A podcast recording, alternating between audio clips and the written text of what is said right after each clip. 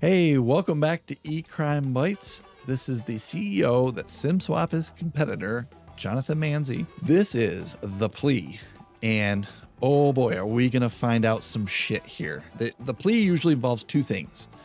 It involves a written document that the government and the defendant will def- sign and file together. So there's usually information in there, but there's also a plea hearing, and the plea hearing is what Seth's going to talk about.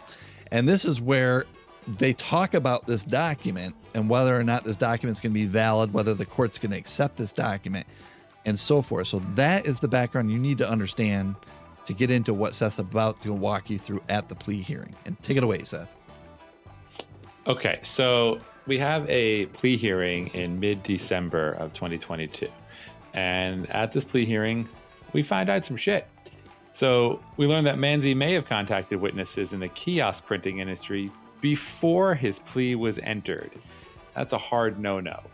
We also learned that uh, Manzi viewed the LinkedIn profile for Pepper, and the judge had told him specifically to stop this during his plea hearing. So, specifically, uh, we have some, I guess, notations here from the court where the court claims the concerns essentially were that you, as in Mr. Manzi, uh, were continuing to have contact with people and working with people that could be witnesses in this case. As you guys know, there's obviously a lot of laws at the federal and state level uh, against and prohibiting, obviously, witness tampering, which this certainly would have been. Um, and there were concerns about the court continues. There were concerns about why you had once you moved to Massachusetts is where the concerns really came to a head. And they basically say they're not going to get into what he did or didn't do. Basically, that he needs to cut it out. Um, and he tells us he also instructs uh, Mr. Manzi's attorney to do the same. And that if he doesn't, it'll definitely impact his uh, conditions of release. So, Mr. Russell, the attorney, states that they received information and verified information that Mr. Manzi was at least accessing the LinkedIn account of, they were going to say his name, they say his initials, that's TP. We know who that is, that's Mr. Pepper. We do not believe that there was any direct contact, but I don't want to make it sound like Mr. Manzi had contact with the victim, but he is, it is disconcerting to a victim to have the defendant check his LinkedIn account. And that becomes a little bit of a, it's just disconcerting and they basically asked him to cut it out. So, again, at best, it's just somebody poking around the internet trying to see what's going on with a former colleague. But at worst, it's witness tampering. Because and I want to pause LinkedIn, here. Yeah, LinkedIn, there's the ability, of course, to communicate via uh, a chat function or messaging. Function. Yeah, and I, I want to also point something out to people that don't use LinkedIn because not everybody does. I, I do, and I can tell you it allows you to see who looked at you. So, if I were to view Seth's profile on LinkedIn, Seth could go to his profile and said, who were the last X number of people that looked at me? And the reason why I said X is it really depends on what how Seth's account is set up. If he has a free account, it gives him something like, I don't know, the last 10 people or something like that that saw him, that went to his profile. If he's a paying customer, I think it goes back 90 days or longer that you can go back and see every person that's viewed your profile. So, if you use things like Facebook, Twitter, Instagram, pretty much any other social media doesn't have who viewed my account. LinkedIn does. Even when you try, you have to be a paying customer to try to get that information to go away. Where you can when you can view people's profiles your information doesn't show up. That's basically one of the higher level tiers of paying customer if i remember correctly on linkedin. So that's why this information's being seen by troy peppers because he goes hey who looked at me? And he goes oh my god jonathan manzi he came to my profile? This is weird. So you know obviously he reported that to the government's attorneys, and now the government's attorneys are bringing this up at the plea hearing, which is a time where Jonathan Manzi does not want this information brought up, I'm pretty sure.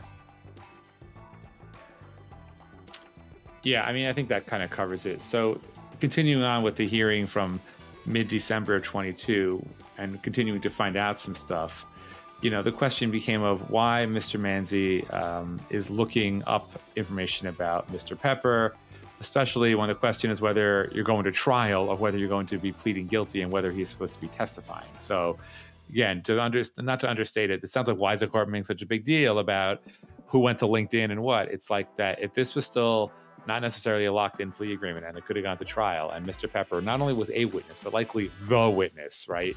He was the reason that Mr. Manzi went on his revenge or hackback, um, you know, uh, uh, brigade there certainly would have been problematic for having contacting Mr. Pepper. This is something that doesn't really get brought up a lot in the security world, but in the legal world and especially in the litigation world, especially in criminal law, it is obviously a big deal to not contact a witness. This happens and it is a big problem. Yeah. And so that was a plea hearing and there was a plea agreement and it was accepted. So in the US court process, and I'm saying US specifically here because I know a quarter of our audio listeners are from overseas. You plead to something, but you don't necessarily plead to a specific sentence. You don't say, I'll plead to this if I only get 30 days.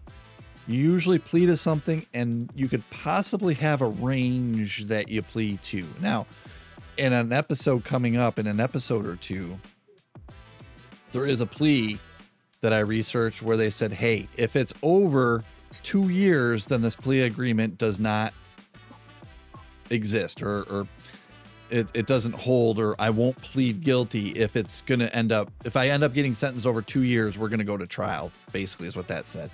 I've seen that, but I've never seen anything very specific where, you know, they, they're locked in. They might know a slight range and they're hoping for the best and hoping it's not going to be the worst. And we know the best possible case is going to be six months for Jonathan Manzi here. So we get to the sentencing hearing, which is where the judge listens to both sides and then makes his decision, makes his or her decision on what the sentence is they're going to give the defendant.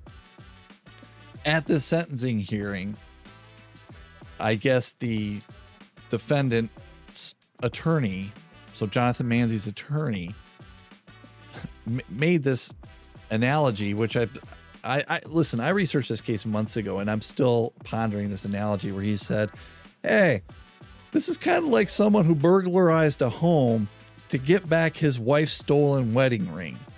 And I sat there and I was like, holy shit I, I hope that was an informal conversation with news people and not in the court transcript because even if it was stolen by somebody, you have recourse in that case where you could go to the police officers and go, Hey, my stolen wedding ring is in this guy's house. Please go get it, just like you could do in the computer sense. And I, it was just a mind blowing analogy in my mind. All right. So at the end of the sen- sentencing hearing, and I didn't give you the date, the sentencing hearing was April 21st of 2023. So we're now in this year, that we recorded this podcast, but we fast forward a month or two after the plea. The plea was, let me tell you, it was December 14th of 2022. Sentencing is April 21st of 2023. God damn, what a long time to wait to find out your sentencing. Okay, so now we are at late April of 2023, sentencing. So, how much did he get? Well, it's actually worse than you think. It's a total of 18 months. He received nine months on counts one, and then nine months as to count two, but they are to be served consecutively, not concurrently. So the court recommended that he report to a federal facility somewhere near his home in Beverly, Massachusetts. I'm not sure where that is in Massachusetts. So he got 18 months. Now, it also comes with some conditions here. Upon release, he has to be involved in some supervised release scenarios. So he cannot act or make any agreement with a law enforcement agency to act as a confidential human source or informant without first getting permission of the court. He is prohibited from incurring any new credit charges or opening additional lines of credit without prior written approval of the PO or probation officer. And this one I thought was interesting. He must attend, successfully complete, and pay for an approved cognitive behavioral based program as directed by the PO, which means he basically needs to deal with his anger management issues. That's the way I read that.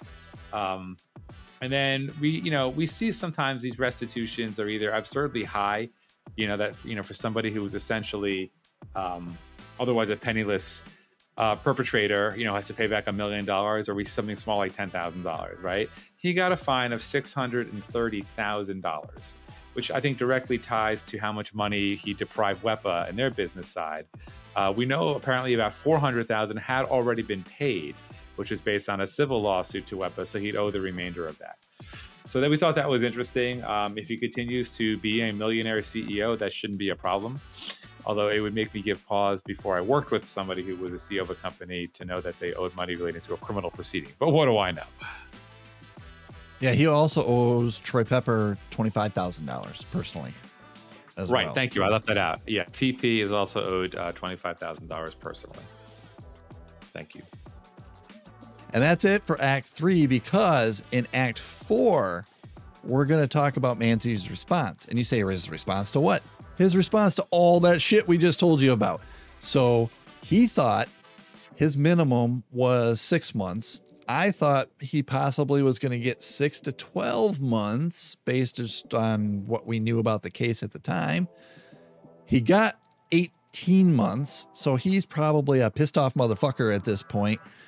And he writes an article that's on his public LinkedIn, and we're going to read it to you because this is just the other side of the story, and I think it's important. We're going to read you all the um, reasons why he thinks he was okay to do what he did, which was hack back, and I'm using my air quotes again. So, thanks for listening to Act Three, and hope to see you in Act Four of the CEO Jonathan Manzi Sim Swaps his competitor.